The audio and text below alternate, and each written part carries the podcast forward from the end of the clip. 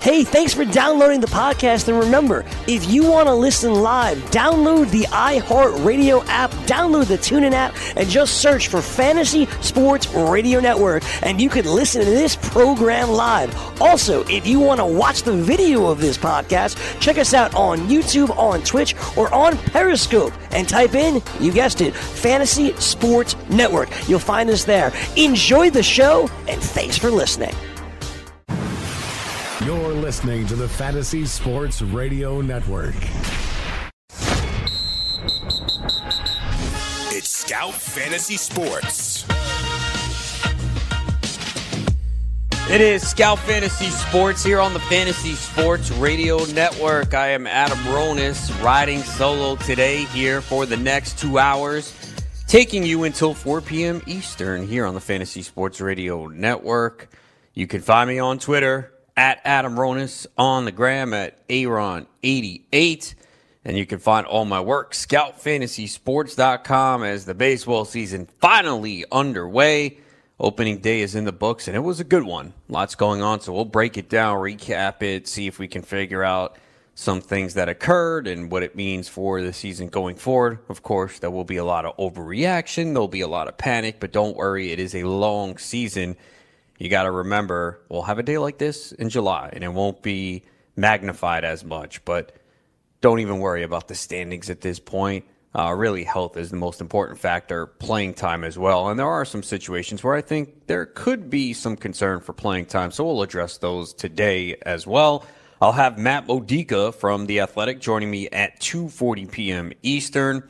And then I'll have Chris Rose from Scout DFS. He'll join me at 3.20 p.m. Eastern to look at the slate tonight for MLB DFS, which is a little unique because we only have eight games on the slate. It's a Friday, and usually on Fridays, we have large slates. Every team is playing.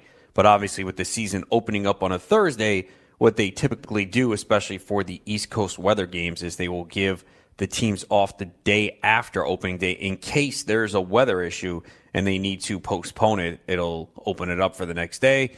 Unfortunately, we didn't have any bad weather issues yesterday. I know there was the delay in the White Sox Royals game, but they did wind up playing. Uh, wasn't I didn't see it too cold in areas. It was fine here in New York. Not too warm, not too cold.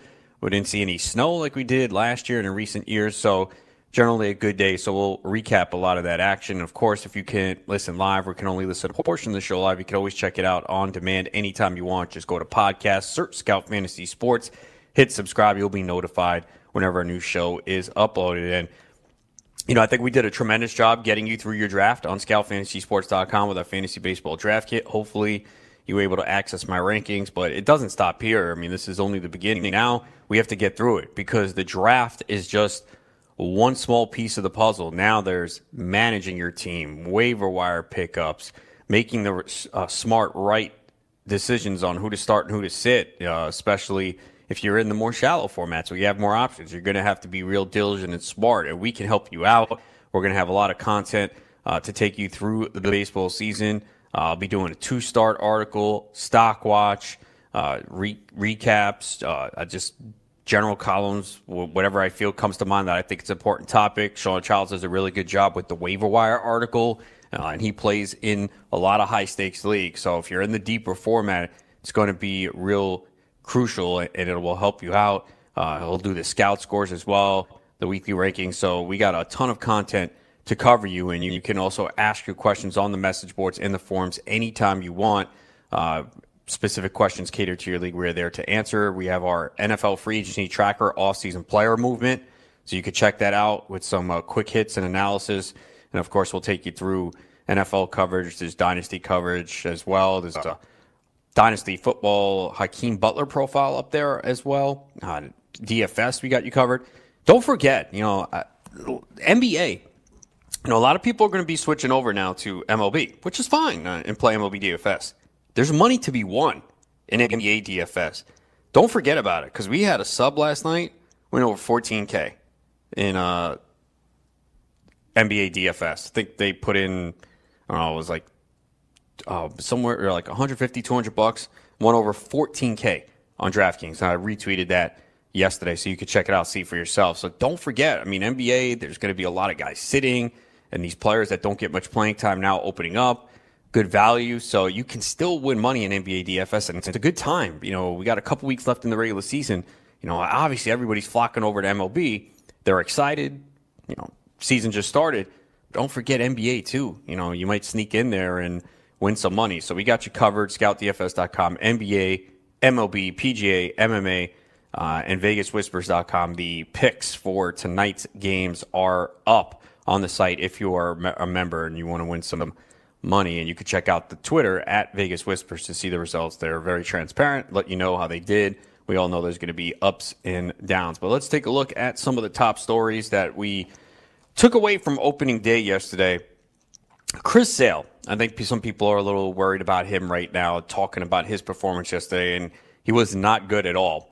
Three innings, six hits, seven runs, two walks, four strikeouts, and three home runs allowed against the Mariners. So Look, Sale was someone that we saw in a good portion of drafts go outside the first round. Then he started to creep up, and he might have went late first round in 15 team leagues as we got closer to the year. Because if you remember, the Red Sox recently signed him to a contract extension.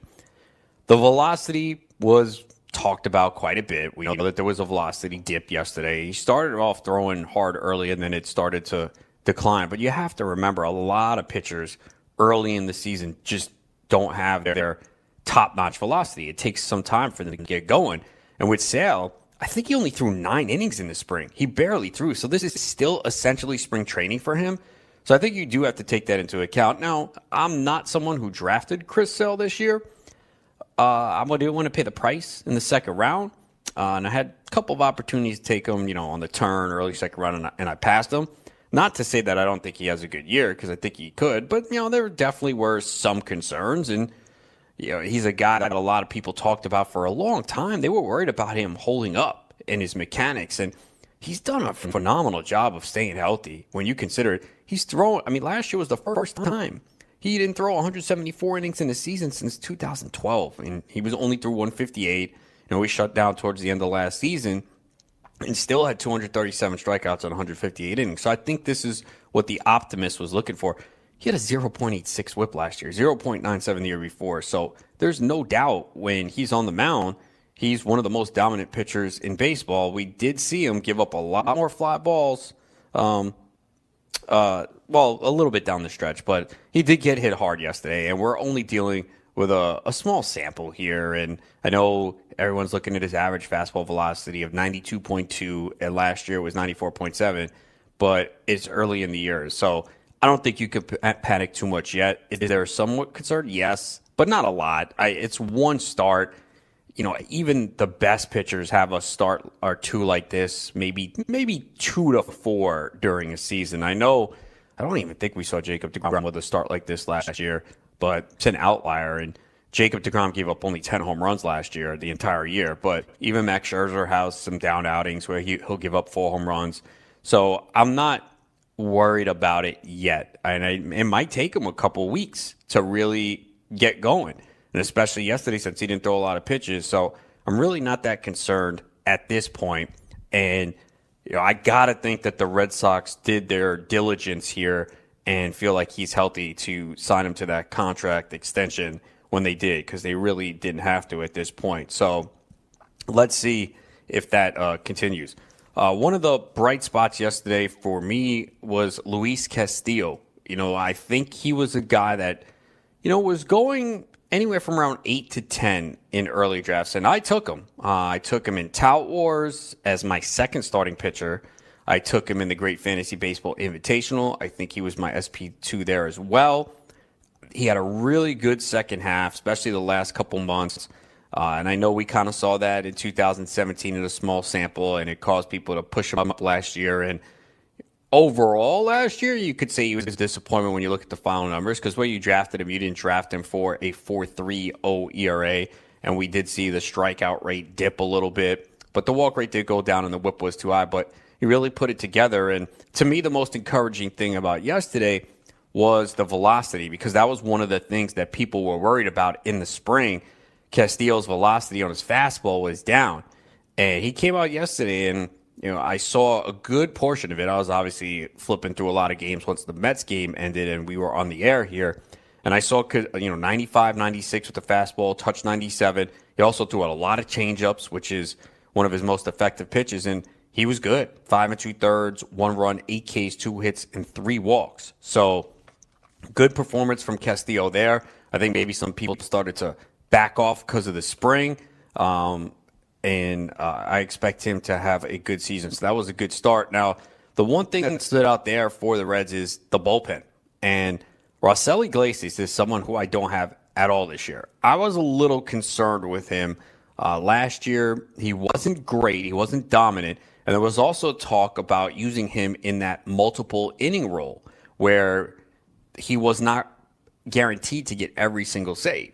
Now, they came and brought him into the game yesterday in the eighth inning. So when you see him go in, you go, okay, you know, maybe they're going to get him a two inning save.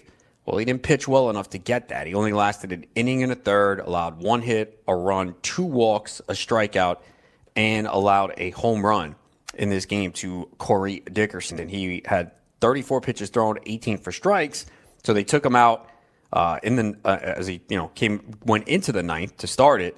Uh, Amir Garrett came in. He got a strikeout. Then they took him out, brought in David Hernandez, who issued a walk and then had a long at bat against Corey Dickerson, who kept fouling off pitch after pitch after pitch, and then finally retired him. One needed 16 pitches to get one out. He got the save. So I don't think that Hernandez is the closer, but this is a case where they could mix and match here. Maybe they bring in Iglesias in the seventh at times. Uh, we'll see if they back off, but it's definitely something worth monitoring. I think a lot of people are going to rush out to pick up David Hernandez. You know, Hughes was a guy we saw last year get some saves, but they used him in the sixth inning here when they took Castillo out. He promptly gave up the lead and allowed two hits. So I think this is a situation worth monitoring, but uh, I was not high on Iglesias going into the season to begin with. Uh, I just feel like there might be that scenario where they do use him a little bit earlier in high leverage situations, maybe to get out of some jams. But my guess is they were probably trying to get him to get a six out save, and it just did not work out. So, yeah, you want to take a flyer on Hernandez for cheap? Okay, not a lot. Uh, if you're really hurting for saves, there are leagues where I'm really hurting for saves, where I might have just got one closer. Actually, I'm in one league, 15 team league. I have no closers because I had Archie Bradley as a guy that I drafted, and obviously he is not the closer for now. The other closer situation that was a little eye raising, yes, not eye raising, but was the Twins because we knew going into the year, Rocco Baldelli stated that he was not going to name a set closer. The most people in drafts, for the most part, Trevor May was the first guy taken off the board. Then you saw Blake Parker. Taylor Rogers was not drafted in a lot of leagues. I haven't looked at his ownership percentage, but just off the top of memory, I didn't really see Taylor Rogers go in many leagues. Now he's left handed. So maybe that was part of the factor there, where some people, you know, know ah, managers don't like to use left-handed pitchers as a closer. But Rogers was really good last year. Uh, 68 in the third innings. He had a 2.63 ERA.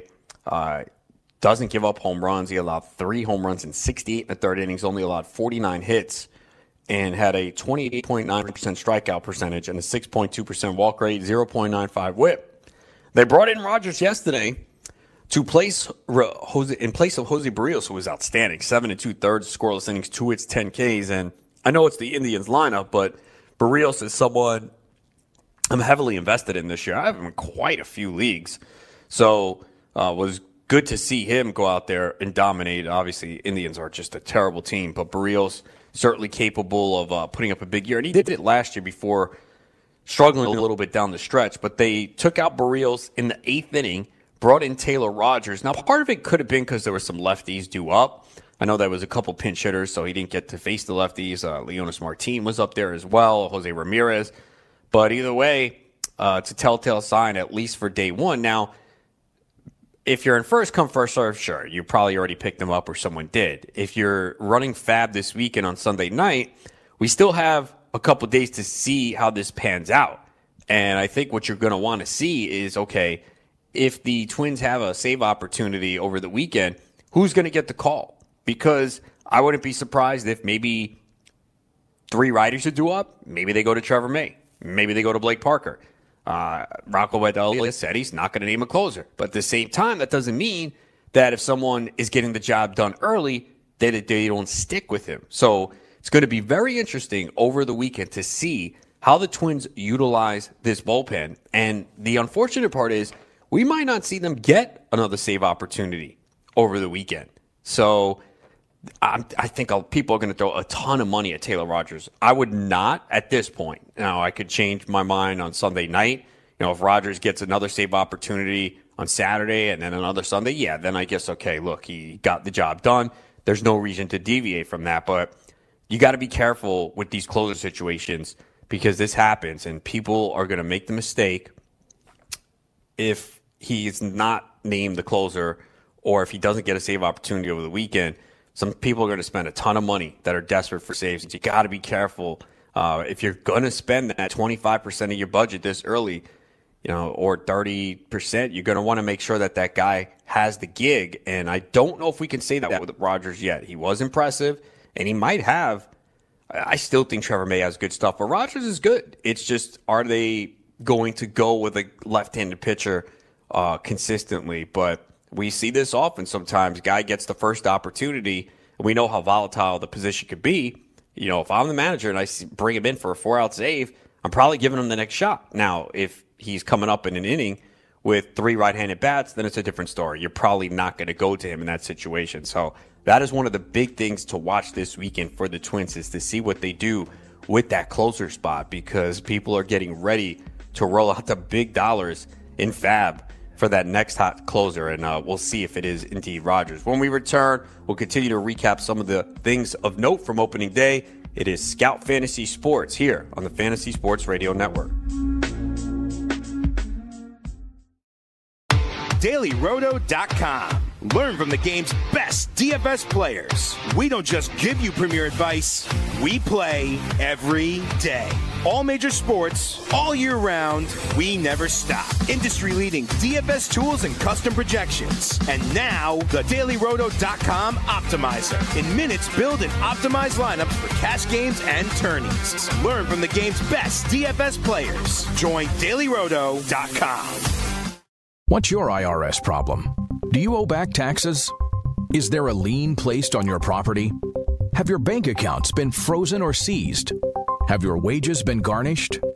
Are you being audited by the IRS? Are they sending you letters that demand actions and have urgent due dates? Well, solving your tax problems is as easy as calling Taxes 321. The IRS is the largest collection agency in the world you need the best representation to give you peace of mind. You need experienced professionals that can cut through the red tape and stop the collection process. If you have a serious problem with the IRS, call the Taxes 321 network today. We'll get them off your back. 800 961 3631. 800 961 3631. 800 961 3631. 800 961 3631. Brain dance! Make it rain a college uh, student who makes uh, $1,700 a month selling her used underwear online. And then she makes another 500 a month where she lets dudes sniff her armpits. So she's racking in about 22, 2300 bucks a month just from uh, just doing a little whole, here's my uh, used underwear online. You got a market for it, and you got people willing to pay $1,700 a month. God bless you. Weekdays, 6 to 9 a.m. Eastern on the Fantasy Sports Network and on your popular podcast providers.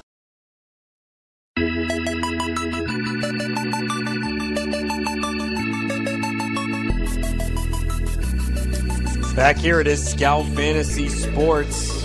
Adam Ronis here until 4 p.m. Eastern. We'll have uh, Matt Modica coming up in the next segment. He's from The Athletic. And then we'll have Chris Rose, Scout DFS, coming up at 3.20 p.m. Eastern to get you set for the DFS slate tonight. Eight games on the slate. Uh, some news here on Vladimir Guerrero Jr. He's expected to play in games and extended spring training this weekend. So they said he's quote on an accelerated time frame. So I think Guerrero will be back relatively quickly, mid-April, late April. But as I said at the time, if you were on Vladimir Guerrero Jr., I didn't think you had to downgrade him that much. I might have moved him down in the rankings a spot or two.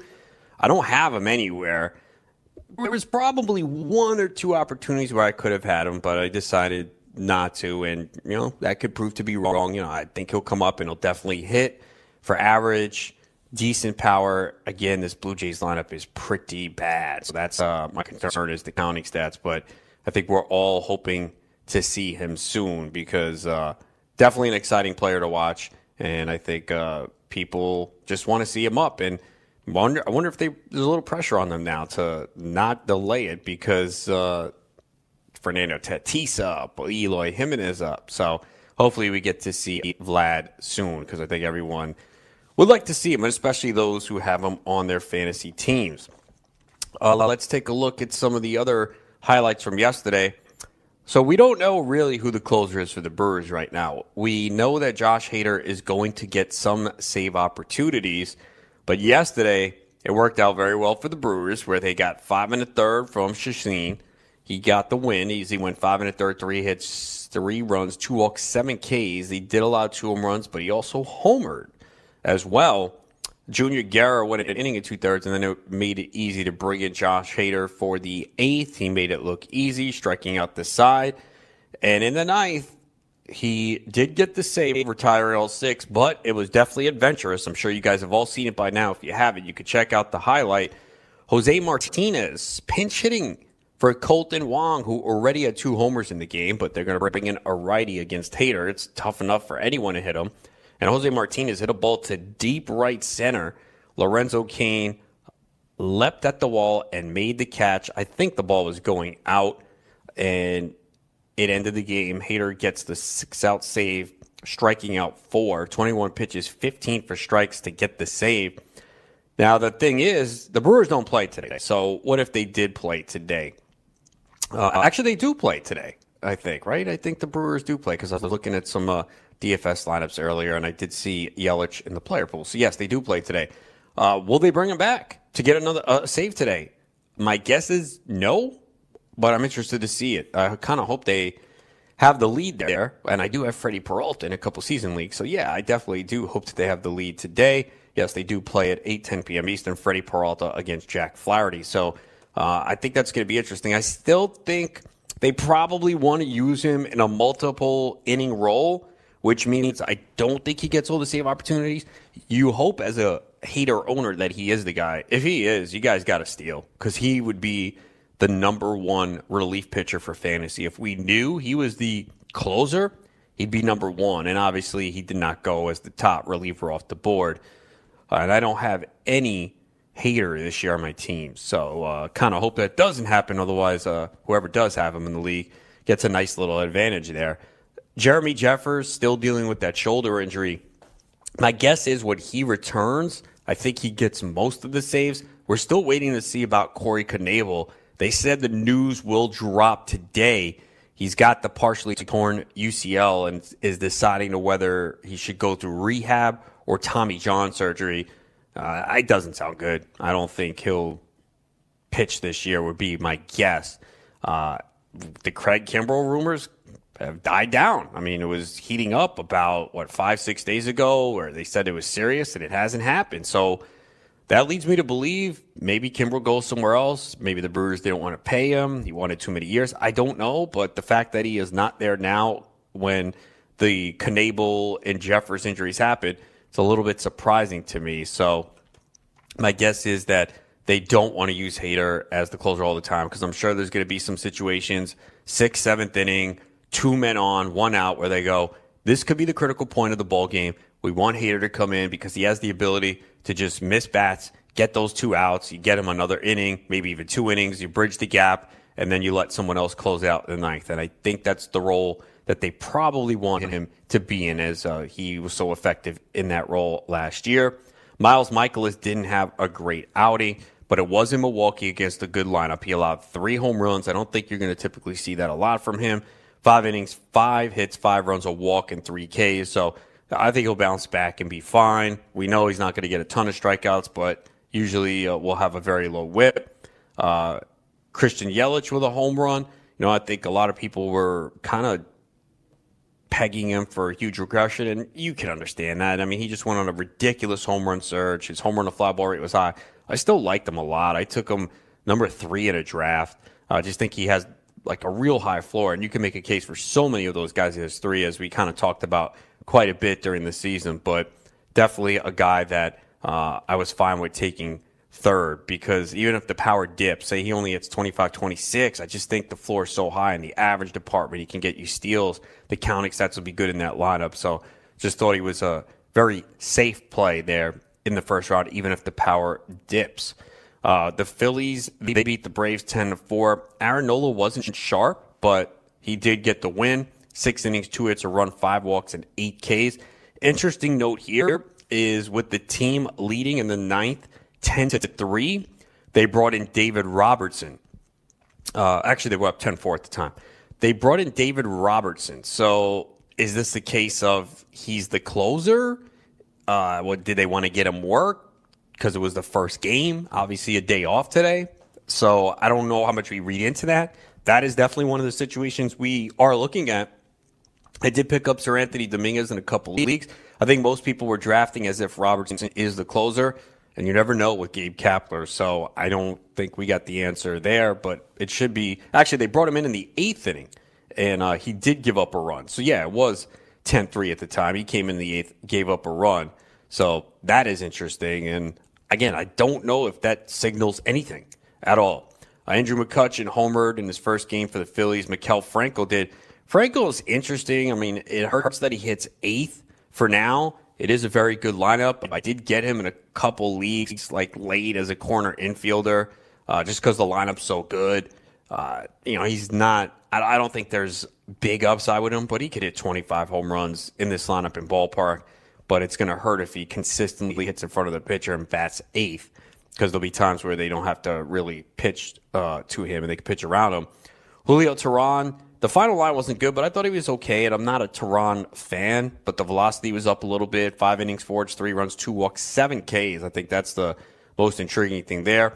And Ronald Acuna, I think a lot of people were a little concerned that he was hitting cleanup and would that curtail the running game? It didn't here. He issued he drew a leadoff walk in the second inning and then stole a base. So Acuna lined up to have a monster year, especially if he runs and wouldn't be surprising if you talk about uh, Acuna in the conversation as the number one overall pick next year. I mean, he was going three, four in some leagues this year, so maybe he is in that conversation for next season. Uh, the Tigers and Blue Jays yesterday, boring game. I mean, Jordan Zimmermann took a perfect game into the seventh inning. I mean, that's how pathetic this Blue Jays lineup is. I mean, he only threw 70 pitches through seven innings. He allowed one hit no runs, no walks, and four Ks. And you're going to get the Jordan Zimmermann questions. Am I buying into him? No. He had outings like this last year. If you go look, he had a great strikeout to walk ratio, but he gave up a ton of home runs. This is not a good Blue Jays team. You know, he went out there and performed well this game, but not buying Jordan Zimmermann in 15 team leagues. Uh, that's for sure. We saw Jimenez pitch the eighth. He was good, a walk and a strikeout. Look, I went down the Jimenez road last year. I, there was one league I picked him up three or four times because I kept saying, okay, Shane Greene's going to lose the job. He's not that good. He's going to get traded. It never happened. Uh, it's certainly worth if you have a 15 team league and you know, a lot of the other relievers that you like better are taken. Maybe you want to stash them if you have the room. Again, it's very difficult to stash a lot of people, especially if you don't have DL spots. If you're in a league like the NFBC with seven reserve spots, you know, you might have drafted him. He might be your first cut this weekend. Shane Greene did come in and get the save uh, in this game uh, in the 10th inning. Blue Jays scored, uh, Tiger scored two in the 10th. Greene came back in the 10th and uh, a perfect inning, getting a strikeout, 13 pitches, nine for strikes. On the other side, Marcus Stroman, good line. The walks are a concern. He walked four in this game, and you're not going to get away with that against the Red Sox and the Yankees in the division. Against the Tigers, you can. Two hits allowed for Stroman, four walks, seven Ks. So 94 pitches, 53 for strikes. Ken Giles, who I liked a lot as a closer this year, uh, he struck out the side in the ninth inning in a scoreless game. I just think he needed to get out of Houston. They clearly didn't have any confidence in him. This guy can pitch, though. Yes, people have the image of him punching himself in the face, and you don't want to see that from your closer. But I think in Toronto, he will be just fine. Uh, and he was very good yesterday. The only runs in this game, Christin Stewart, a two run homer. He is an interesting player for deeper formats. I didn't get him in any league. He was definitely on my radar. I usually have a lot of my outfield late in drafts. I usually have those spots filled up pretty quickly. Uh, for some reason, it's not a plan. It just works out that a lot of the top players I like earlier in the outfield and then in the mid rounds, uh, there's always someone that I want. So I didn't really get any Christin Stewart. I do think he's interesting for 15 team leagues. It might not be a great average, but hit sixth yesterday. And uh, Niko Goodrum hit fifth, one for three with a run and a walk. He also attempted to steal, got caught stealing. Definitely like him as well. Blue Jays Brandon Drury hit leadoff, and they said he is going to be the guy. We'll see how long that sticks. Teoscar Hernandez batted third, went one for four. He was a guy that we weren't sure about playing time. So in a 15 team league, he's not a bad pickup. Rowdy Tellez was the DH. Remember, Kendrys Morales just got traded. So Tellez, 0 for 2 with a walk and a K. He's someone to consider looking at in a 15 team league as a pickup as well. Uh, so, yeah, a couple pickups here from this game, I think, uh, that you can take a look at. Uh, one the player that I probably own the most this year is Domingo Santana. I thought he was criminally undervalued. And anyone who's listened to the show, read my work, I'm not saying this after the two games of Japan and yesterday. Truly believe that. And, you know, I have him in a ton of leagues. Took him in Tout Wars in round 13. Uh, got him in a local GGD auction for only six bucks. I thought I was going to have to spend more. I wanted him in the NFBC auction. And you know how you kind of have that money in that slot and you're like, okay, I'm going to get this guy. I'm going to get this guy. And you're kind of looking at all the other teams to see who has money left, who has an outfield spot and uh, Andy Saxton, who uh, plays in a lot of high stakes leagues, football and baseball, and get to see him, you know, probably like twice a year. He was in this, and I looked at his team. I said, "Damn it, man!" He had, I think, one outfielder at the time, and he had more money than myself and partner Brian Ambrose. And I was like, "Damn it, man! I don't know if we're gonna get him." We didn't. I think we went to ten. He went eleven. So you could see how his stock rose, and in that market, the price that he went for. I got him in my home auction league. I got him in the Sirius XM host league. So very, very high on Domingo Santana this year. I think I had him ranked 35th in the outfield. So if you are a subscriber for ScoutFantasySports.com and you followed my rankings, you better have Domingo Santana on your team because I don't think he was not rated that high in a lot of rankings. So uh, he is off to a sizzling start. Another great game yesterday. Three for five, two runs, a homer, and four RBIs. And it really, to me, wasn't that difficult to see. And look, maybe he sucks the rest of the way. I could be wrong. But I said it before the year, and I truly feel this is a guy that can give you 30 homers, 15 stolen bases. He already has a steal. He just didn't get the opportunity to play last year. They brought in Christian Yelich, Lorenzo Cain, and that squashed his opportunity to play. And I'm sure it had a mental effect on him. And you're playing part time, you go in there, you're not as good. Now he can relax. He knows he's got a job and he can play every day. And you're seeing it so far. So, a really good start for him. Uh, don't see this as a fluke. Uh, Fernando Tatis Jr. made his debut and pretty good game for him. Two for three. One of them was a bunt single. He did get picked off, went down as a caught stealing, but he was picked off and tagged him out at second. But I like the aggressiveness. You know, he is going to run. There's been a big debate about Tatis and, you know, what to expect from him. And I was actually getting set to take him uh, in my final draft, the NFBC 12 team online league. I believe he went one or two picks before me. I can't remember what round it was 12, 13, 14, somewhere in that range. So I was just worried that everyone's going to get excited and overpay for him. But in those rounds, in looking at the roster I had, I felt, okay, I can take a shot here. I already had a shortstop. So he would have went down as my middle infielder. So we didn't really get a large sample because that occurred right towards the end of draft season. Uh, I can't imagine he's on the waiver wire in many leagues because uh, he was still going around 18, 19, 20 in a lot of drafts because people expected him to be up. And unfortunately, well, I guess I was prophetic in a way. So we do our preseason pro picks. My stash and cash, and I wrote this early March, was Fernando Tatis because I wrote in there, you know, this guy is crushing the minors and the Padres may be aggressive and bring him up earlier than we think. I did not expect him to be there opening day. So, uh, for most of the preseason, actually all of it, all of the, when I wrote that, it was true. Uh, and, and fortunately or unfortunately, maybe you read it and you said, all right, you know what? I'll take a chance on Tatis. Hopefully you did and you got him real cheap. And obviously, in a lot of early drafts, he went very cheap. So hopefully, you got him. Very impressive performance yesterday from another guy I think was very undervalued. I did a draft the other day. I couldn't believe how far he fell. Hyunjin Ryu. And I understand that he's not going to give you 160 innings. It's clear. This guy has had a lot of injury issues. But we are at the stage now in baseball where we're not getting a lot of guys throwing 180 anymore. It's just not happening, and especially on that Dodgers staff. But if you understand that and see the price, Ryu is really a good buy, and I have him in a few leagues, and you know he was outstanding yesterday against the Diamondbacks. Six innings, four hits, uh, one run, no walks, eight strikeouts. So uh, we know Ryu is going to spend some time on the DL. May, hopefully not, but look at the innings pitched the last couple years: 82 and th- 82 and a third last year, 126 and two thirds in 2017. Uh, barely pitched in 2016, just four innings at the big league level, and nothing in 2015. Um, and he had big workloads in 2013 and 2014. So yeah, what do you want to pencil him in for? 120, 130? But they should be good innings. I mean, look what he did last year in 82 and a third inning. so 1.97 ERA. So uh, he was a 1.01 whip, 27.5% strikeout rate, and a 4.6% walk rate. So I don't expect those numbers, uh, but I think he'll be very, very good when he's on the mound. And, you know, he's got a good array of pitches. He's on a good team. Obviously, the Dodgers lighting it up on opening day with eight home runs, setting a record as the ball was jumping out of there. But definitely like Ryu for this year and talked about him a lot in the preseason. So hopefully a lot of you guys have him as well. When we return, I'll be joined by Matt Modica. You can find him at The Athletic and a lot of high stakes leagues. We'll ask him about Madison Bumgarner, a big performance yesterday. Is this for real? We'll find out next here on Scout Fantasy Sports.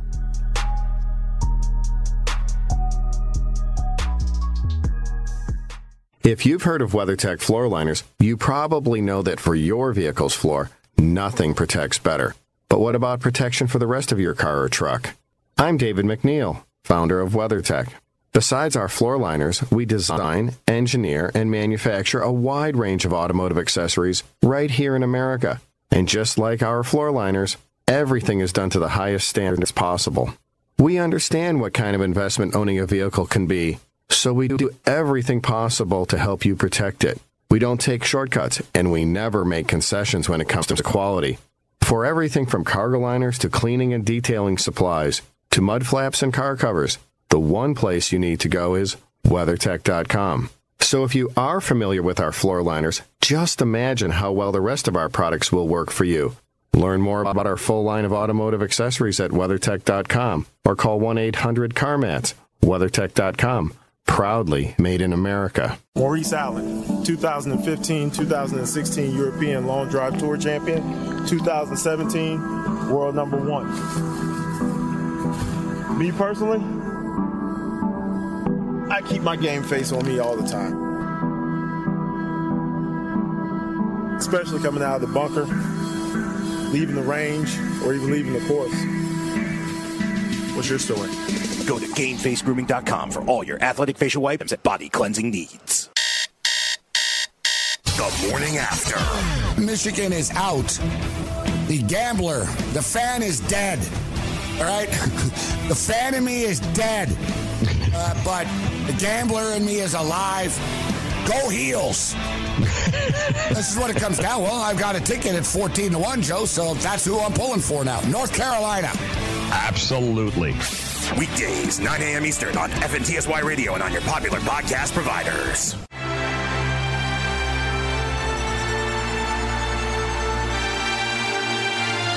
It is Scout Fantasy Sports here on the Fantasy Sports Radio Network. Adam Ronis here until 4 p.m. Eastern. You can check out all my work, scoutfantasysports.com, as we are here to guide you through the fantasy baseball season. So check us out today. But joining me now is Matt Modica from The Athletic. Matty Mo, what's up?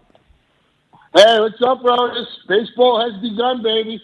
Yeah, man. Yesterday was just phenomenal getting to watch the Mets early on we knew the Yankees were going to win, but you know, watch a little bit of that. But DeGrom, Scherzer, a great way to start off the day. And our Mets always do well on opening day, but nice to go into Washington and get a win and beat Scherzer. And then watching baseball the rest of the day with uh, so many of our players on fantasy teams. Uh, it was just a great day to get back into that groove, and we realized how much we miss baseball. Yeah, you really do realize how much you miss it once it begins, and how great it is when the real games start. And you know, I'm I'm excited, and I'm all good with people tweeting out like guys they drafted and guys they were in on. Look, you, nobody won anything yesterday. You have some fun. If you take yourself a little too serious, that's a problem. Yeah, this is supposed to be fun. I mean, look, if you're touting you're right on a player after day one, probably not the right thing to do. And I would want, I wouldn't want to do it because it could come back to bite you, man. I just kind of let the season play out. But yeah, when you draft a guy, especially late, and he gets off to a good start, you're happy about it, and there's nothing wrong with that. But yeah, just some people do. They pat themselves on the back a little bit too much, and I think that's where maybe some people get angry because you know I try not to do that. I kind of let the results speak for themselves. Yeah, no, I, I understand and I know some people like look if you drafted Chris Sale, it's understandably how you're feeling after last night. I look, I didn't take any Sale, but I still think he could be fine in the fact that he kind of had the same thing last year, not the same result as yesterday, but the but the velocity went up as uh, after the first month, and from May through July, he was 96, 97. Yeah, I'm with you on Sale too. I talked about it earlier in the show. I didn't draft him anywhere this year either. It was really just kind of the price and you know, we were a little concerned early on. Then they gave him the contract. I think maybe that spurred him up the draft board for some people. The Red Sox basically saying, hey, he's fine. We're, we're not going to pay a guy that's not healthy. But he barely threw in the spring. I think he threw nine innings. So it's essentially still spring training for him. Yeah, no, I didn't. I didn't get to watch that game. I was in the car, had it on the radio, and after the first inning, I was like, "Wow!" And then that second inning, you know, things after that, things just went to run. So I know you got all a ton of drafts in your book. Uh, I'm not sure if you compiled mm-hmm. it, but who would you say are the one or two players that you own the most this year? Uh, yeah, I did uh, put up my article today on my portfolio. The guys I my foundation bats are Christian Yelich and Bryce Harper, depending where I picked in the first round. In the front end, it's Yelich with a couple of Trea Turner shares. In the back end, it's uh, basically, Bryce Harper. I have a lot of Bryce Harper.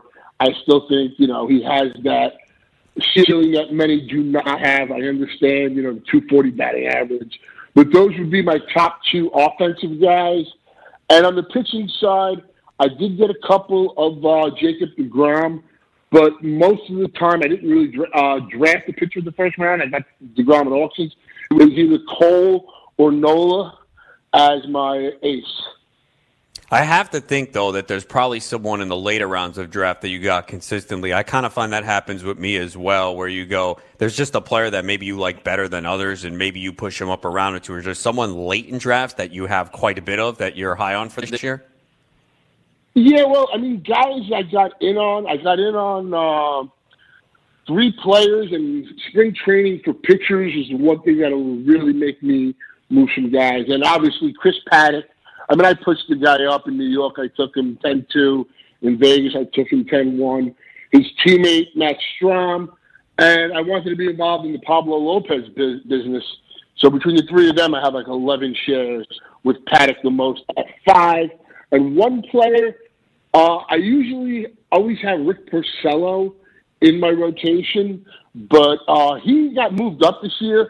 And a guy who went 100 picks later, or I was able to grab for $2 or less, was Kyle Gibson, and I have seven. I have six shares of him.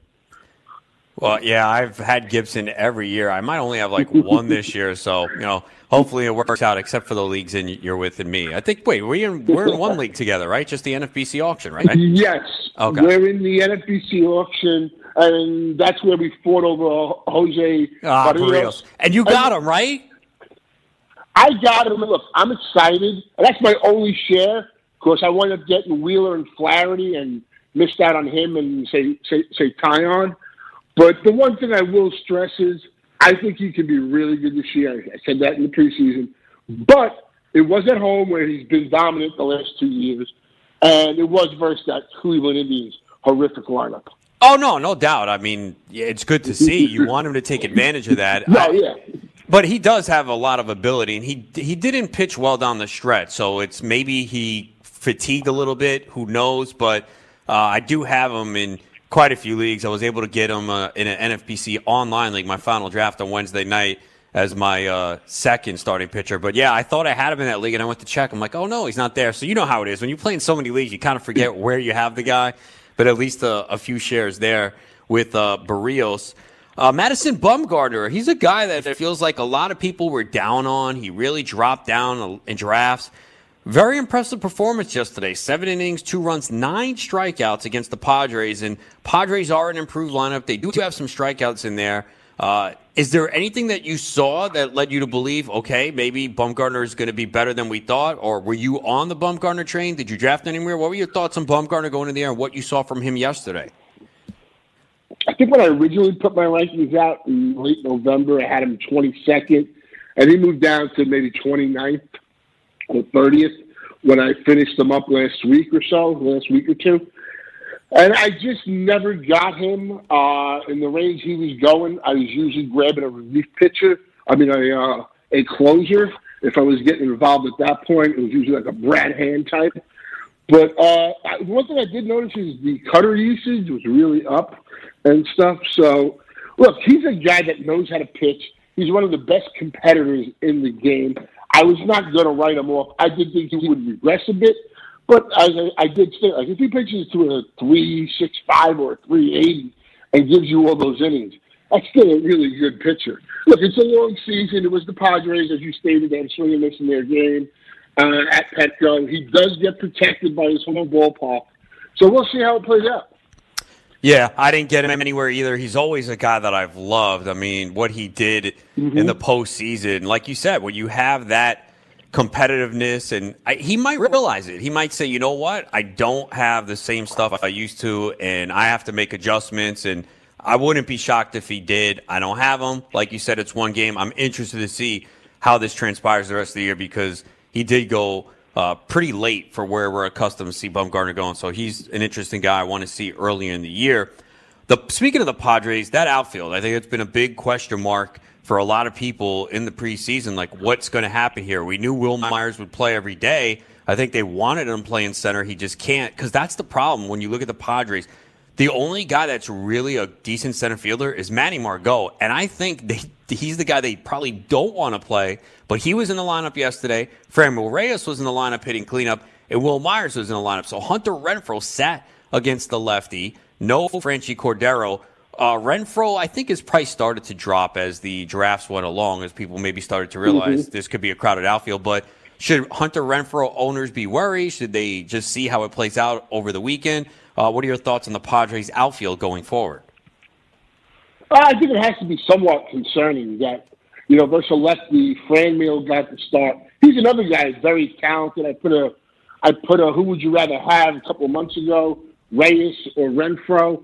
I was really high on Renfroe, but uh, he experienced what fatigue late in the spring training, and for him not to start yesterday, definitely be monitoring you know, how this weekend plays out. And at some point, San Diego has to package, say maybe both the uh, maybe some outfielders, maybe even trade a prospect like a Luis Urias, who's very good, and you get yourself that you know front end starter for this team. Because I think the Padres are are going to make some noise. I'm not saying they're going to the postseason, but I think they'll be a lot better than people expected. Talking to Matt Modica of the Athletic. Uh, Zack Greinke did not have a good performance yesterday, we've kind of seen him have velocity issues early in the season. Uh, was against the Dodgers where the ball just seemed to be flying out of there. Uh, were you someone that liked Greinke this year? Did you avoid him? And should you take anything away from this performance on opening day? Uh, I always liked Greinke, but I find myself the last couple of seasons never drafting Greinke. And I did think the ERA was going to pull back. I did think he'd be another guy in that 360 to 380 range. But I thought the innings will, will be there, a good whip. But uh, the strikeouts would, you know, they came out last year. And due to his volumes of innings, you get strikeouts, but it is a decreasing rate. And yesterday, I'm just going to chalk that up as as a bad outing. But you know, he's 35, so at some point, it, it, it ends for everybody and that team concept is horrible. Uh, I know you like Luis Castillo, as do I. I took him in a Mhm. couple leagues, and I think there were some people who were concerned with the velocity in the spring. Good performance from him yesterday. What did you take away from that performance that has you encouraged? Uh, I mean, what I took away from that is how he's changing the pitch, the the pitch mix. I wrote that up in my uh, starting pitcher preview. You know, you saw in that second half, he did make changes. He decreased the fastball ten percent. You know, the changeup and slider got used more. And yesterday, the changeup once again was heavily used. It's his best pitch. You want to see that. And uh, I don't believe he threw sinkers yesterday, which could be a good sign. They got a new pitching coach in there. Uh, he's a guy that I had in the preseason a lot. When we went live in auctions, I never really got him because I do spend on pitching. And not as many people will spend as much as I do on pitching. I usually buy at least one ace or a high price two or sometimes two aces. So I can't afford that $15 arm. But uh, we were, I was able to get him in our final main with uh, Chris Vaccaro. He fell to the ninth round, and we were more than happy to scoop him up as our number three. Yeah, I wound up getting him a couple early, like the Great Fantasy eh, Baseball Invitational, Tout Wars as well. Didn't get him as much late. Just uh, didn't work out, but I do think he could have a good season. It was encouraging to see the velocity on the fastball up. A lot of people are going to look to the waiver wire, and he, if he wasn't picked up uh, this past week, Tim Beckham, two home runs yesterday. He had one in Japan. We know this guy's pedigree, first round pick. Do you think there's a potential uptick in his production this season, or is this just a hot start and you know he'll he's just what we thought he was before the year? It's most likely a hot start, uh, but depends on who your middle infielder is right now. If you really punted the position, you know he's going to play. He's going to get the at bats. He's hot right now, and sometimes you just got to ride the hot hand. I got one share, and that was last Sunday night because you're allowed to bank the stats in the NFBC, and that was a free look on the Japan games. So I spent fifty nine dollars on him in the league with Andy Saxton. So you know now I got for week one, I had three home runs, and you know that was pretty good. Yeah, certainly was, and some people did do that, knowing they could bank some of those stats, take someone late who got a steal or a win. Uh, that's the one thing you can do there with those Japan games. Uh, Rockies second base battle. I mean, they never officially named anyone the starting second baseman. We saw Ryan McMahon in the starting lineup yesterday. Garrett Hampson was the guy who was going for more money and ahead of him in snake drafts. Can we take anything away from yesterday, or do you think this is going to be a platoon? How do you think the Rockies uh, employ the second base position? Because both those guys had great springs. I think it may be a platoon. If I have five or six shares combined of both players, uh, but I, I think you really need like an Ian Desmond, Ian Desmond to really be horrible or get injured for this to open up. It's the Rockies. The Rockies do stupid things, and but both guys. I mean, but you know, you really couldn't ask for better springs from either player, and hopefully they find a solution. If you drafted Hampson, there's no way I'm dropping him. He to me is a stash. That speed is too valuable. It will play. It'll help you win at some point. You know, sometimes you got to be willing to hold a couple of guys. I mean, unless your bench is really small, and I I know in the NFBC it's only seven players, and you say maybe that's a lot. It really isn't because you got to be taking pitchers in and out and two start guys and left-handed, right-handed matchups for the hitters on the weekend. But sometimes you got to be willing to hold, hold certain guys. Uh, the Twins yesterday, they get a save opportunity. They turn it over to Taylor Rogers, who gets a four out save. I have to think he's available in quite a few leagues. Most of the leagues I've seen, it was Trevor May and Blake Parker being drafted. Uh, I know we have a couple days before FAAB runs, and we'll see what the Twins do over the weekend. But uh, what's your thoughts on Taylor Rogers and how aggressive should people be in FAAB this weekend if he's available? I mean, I'm not going to go crazy, but I am interested, and I think uh, if you have a, uh, a Trevor May or a Blake uh, Parker, I know Parker was warming up, as you said, the left-handed matchups, but you know this is an arm that that will give you strikeouts and really good ratios. This is like you know uh, a young up and coming looks like a, like an Andrew Miller type kind of guy, and I don't know how many saves he's going to get, but he should have some opportunities and should provide you in other areas as well. So I mean, I wouldn't go crazy, but if I owned a May or a Parker, I probably want to be involved. Should Raisel Iglesias owners be concerned after yesterday when they brought him into the eighth and he could not finish the ninth? Yeah, I, I would be. I mean, I, I know Jeff Erickson was the was really on this early. He was fading uh, Iglesias. The guy I usually have on my teams had zero shares this year. I wasn't exactly sure how the Reds were going to use him, and uh, I did like the fact that Amir Garrett came in in the ninth. I mean, I'd love to see him get an opportunity. But if I had Iglesias, you know, I'm I'm a little worried. Nothing you can do. You're going to ride him right now, but you have to have some uh, concern going forward. And by the way, Ryan McMahon is in the starting lineup once again today, playing second base uh, against the right-hander Trevor Richards. So, uh, no Garrett Hampson once again. So, we'll see how that plays out the rest of the weekend. But Matt, always good always good talking to you. Let people know what you got coming out and currently on the Athletic.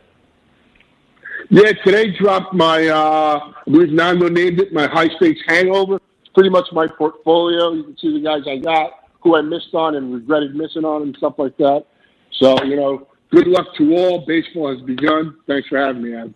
Yeah, definitely. Good luck, and hopefully you don't uh, snipe me and FAAB this weekend in the league that we're in together. So came here. All right, man. That is Matt Modica. You can find him at theathletic.com. Plays in a ton of high stakes leagues and uh, knows his stuff. So make sure you give him a follow as well. We got a lot more coming up in the next hour. Chris Rose, Scout DFS. He'll join me at 3:20 p.m. Eastern to look at the slate in DFS tonight. Eight games on the baseball schedule. We got a couple lineups and continue to monitor some of the things that stood out here on opening day to Scout Fantasy Sports on the Fantasy Sports Radio Network.